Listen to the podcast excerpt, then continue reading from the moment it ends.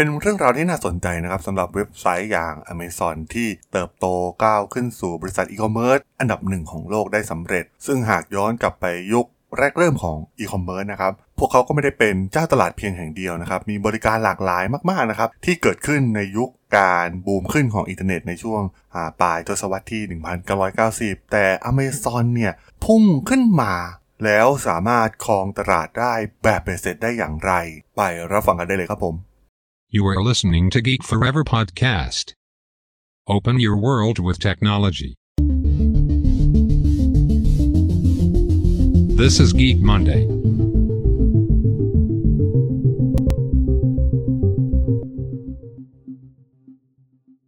สวัสดีครับ ผมดนทราดนจากดอดนบล็อกนะครับ และนี่คือรายการGeek Monday นะครับ รายการที่จะมา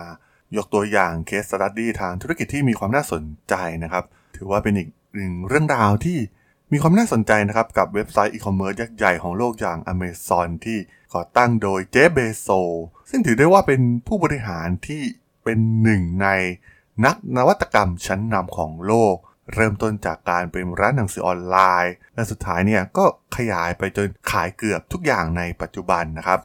ซึ่งต้องบอกว่าความสามารถหลักของ Amazon เนี่ยเป็นเรื่องของความสะดวกนะครับและการเข้าถึงอย่างง่ายของลูกค้า การสร้างเนื้อหาคุณภาพที่อยู่ภายในเว็บไซต์ รวมถึงเครื่องมือค้นหาที่มีประสิทธิภาพ เพื่อค้นหารายการสินค้า และเปรียบเทียบราคานะครับ แน่นอนว่า Amazon เนี่ยสร้างความสามารถผ่านการพัฒนาตลาดออนไลน์ และความต้องการของลูกค้า ซึ่งวิวัฒนาการที่ผ่านมานะครับ Amazon เองเนี่ยมีการปรับปรุงฟีเจอร์ต่างๆ อยู่ตลอดเวลานะครับเป็นการ ปรับปรุงตามตลาดที่เกิดใหม่นะครับ ตัวอย่างเช่น ตลาดประมูล ตลาดสินค้าอิเล็กทรอนิกส์การ์ดอวยพร ซึ่งตั้งแต่เริ่มต้นเนี่ยพวกเขาได้ร่วมมือกับบริษัททางด้านการเงิน และบริษัทเทคโนโลยีอินเทอร์เน็ต ไม่ว่าจะเป็น exchange.com accept.com alexa.com นะครับซึ่งเป็นเครื่องมือใหม่สำหรับตลาดอินเทอร์เน็ต แน่นอนว่า Amazon เนี่ยได้รับประโยชน์อย่างต่อเนื่องนะครับ จากการขยายบริการและทางเลือกที่พวกเขาเนี่ยนำเสนอ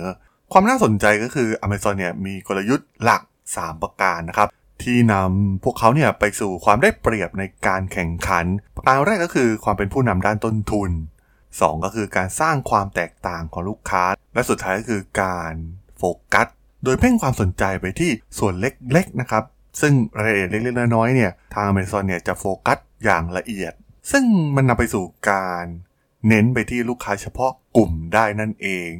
ซึ่งนอกจากนี้ค่านิยมของ Amazon เนี่ยยังส่งผลกระทบในทางบวกต่อความได้เปรียบในการแข่งขันนะครับ ค่านิยมที่แข็งแกร่งของ Amazon ที่ทางเจฟเบโซได้สร้างขึ้นมานั่นก็คือ ความพึงพอใจของลูกค้า และการลดต้นทุนในการปฏิบัติงานนะครับ ปัจจัยทั้งสองเนี่ยช่วยเสริมแนวทางการดำเนินงานของ Amazon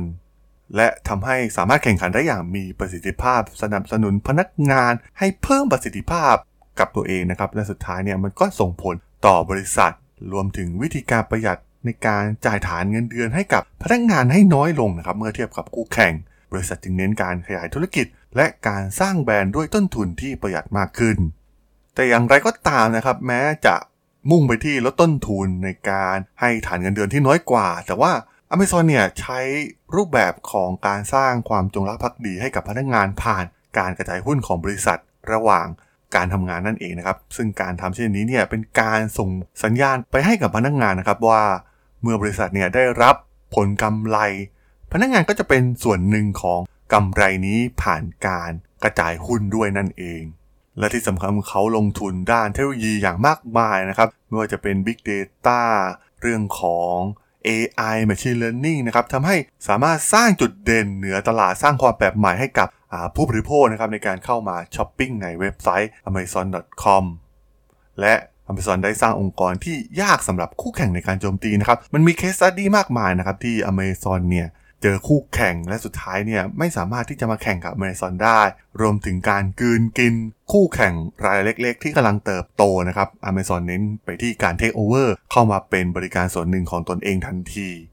พวกเขาใช้ความได้เปรียบนะครับในการก้าวสู่ตลาดอีคอมเมิร์ซเป็นบริษัทแรก ๆ นะครับทำให้ Amazon เองเนี่ยได้เรียนรู้ผ่านประสบการณ์ของพวกเขานะครับว่าสิ่งใดเป็นสิ่งที่ตอบโจทย์ลูกค้าอย่างแท้จริง และที่สำคัญตั้งแต่แรกเริ่มนะครับ Amazon เนี่ยมาโฟกัสในตลาดอีคอมเมิร์ซที่กำลังเติบโตไปกับเทรนด์ของตลาดโลก ผลิตภัณฑ์แรกที่พวกเขาขายอย่างหนังสือออนไลน์เนี่ยถือว่าเป็นการทดลองตลาดนะครับเพื่อสร้างรูปแบบ pattern เดียวกันกับสินค้าอื่นๆนะครับเมื่อเขาทำหนังสือประสบความสำเร็จเนี่ยเขาสามารถก๊อปปี้ไปยังโมเดลสินค้าทุกอย่างได้ ที่มีในโลกเลยก็ว่าได้ทำให้ Amazon เนี่ยกลายเป็นบริษัทที่ขายทุกอย่างในท้ายที่สุดนั่นเองนะครับซึ่งแน่นอนนะครับว่าเมื่อลูกค้ามีความพอใจเกิดกระแสผลิตภัณฑ์ของพวกเขาเนี่ยก็ใช้ง่ายก็ทำให้ได้รับความจงรักภักดีต่อผู้บริโภคที่มีต่อ Amazon นั่นเองเกิด community เกิดการรีวิวนะครับทำให้จำนวนผู้ใช้งานเว็บไซต์ของพวกเขาเนี่ยก็เติบโตขึ้น แม้พวกเขาจะผ่านช่วงมรสุมของ f o n s u b o c o m นะครับ แต่แน่นอนว่าพวกเขาก็สามารถที่จะผ่านพ้นวิกฤตนั้นมาได้ แล้วก็กลายเป็นยักษ์ใหญ่เพียงไม่กี่รายนะครับ ที่สามารถเติบโตต่อไปได้ เมื่อคู่แข่งเนี่ยตายเรียบหมดทั้งตลาดเนี่ยก็ทำให้ Amazon โดดเด่นขึ้นมา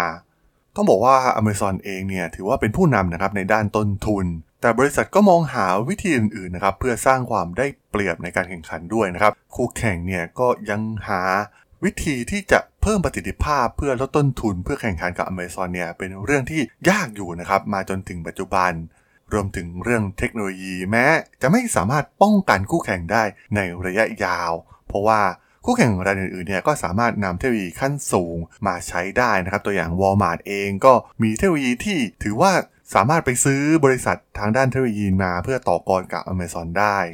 ซึ่ง Amazon เองเนี่ยก็มีการวิเคราะห์ภัยคุกคามจากคู่แข่งที่เกิดขึ้นอย่างใกล้ชิดและต่อเนื่องนะครับ โดยเฉพาะการเกิดขึ้นของอีคอมเมิร์ซในตลาดทั่วโลกนะครับมีบริการที่แตกต่างออกไปอย่างในเอเชียเนี่ยบริการส่วนใหญ่ก็มาจากประเทศจีนนะครับที่กำลังครองตลาดอยู่พฤติกรรมผู้บริโภคในประเทศจีน ซึ่งถือได้ว่าล้ำหน้ากว่าใครเลยก็ว่าได้นะครับแล้วก็มันกำลังส่งผลอย่างตลาดในเอเชียตะวันออกเฉียงใต้เองก็ได้รับอิทธิพลมาจากประเทศจีน อะไรที่เป็นเทคโนโลยีชั้นนำของประเทศจีนเนี่ยในแถบนี้ก็จะค่อนข้างที่จะประสบความสำเร็จตามนะครับตัวอย่าง เช่นการไลฟ์สดนะครับตอนนี้เราจะเห็นได้ว่าบูมมากในตลาดแถบบ้านเรานะครับ ซึ่งก็เรียนแบบมาจากประเทศจีนนะครับ แต่ว่ามันมีพฤติกรรมที่น่าสนใจก็คือตลาดในฝั่งยุโรปหรืออเมริกาเองเนี่ยมันอาจจะไม่เหมือนกันนะครับ พวกเขาไม่ต้องการอะไรที่เป็น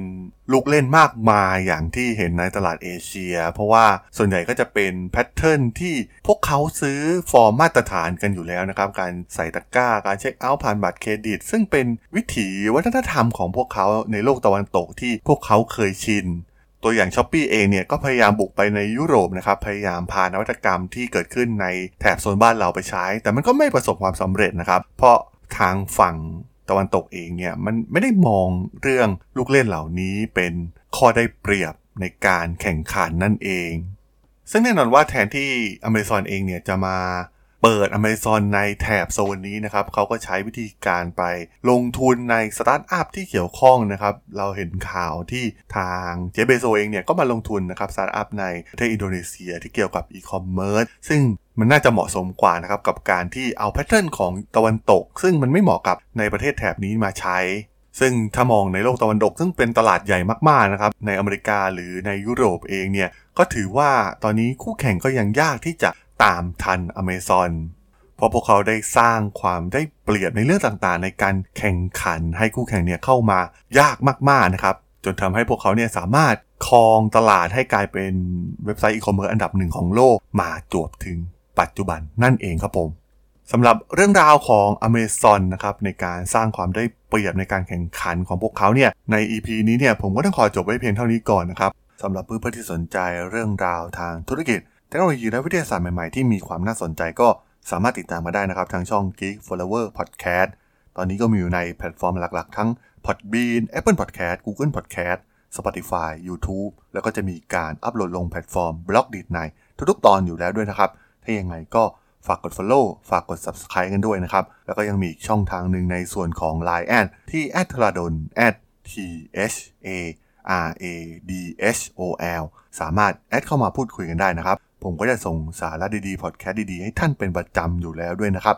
ถ้าอย่างไงก็ฝากติดตามทางช่องทางต่างๆ กันด้วยนะครับสำหรับใน EP นี้เนี่ยผมต้องขอลากันไปก่อนนะครับ เจอกันใหม่ใน EP หน้านะครับผม สวัสดีครับ